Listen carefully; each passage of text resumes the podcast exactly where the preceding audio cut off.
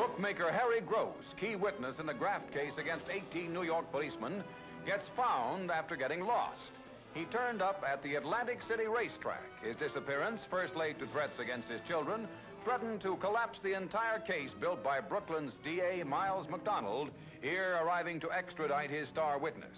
Gross, reputed head of a $20 million a year bookie empire, slipped away from his blue ribbon guards for a little fun. With Gross under wraps again after causing headlines, McDonald, back in Brooklyn, proceeds with his case against the 18 cops, who he says have accepted a million dollars yearly graft from the bookmaker.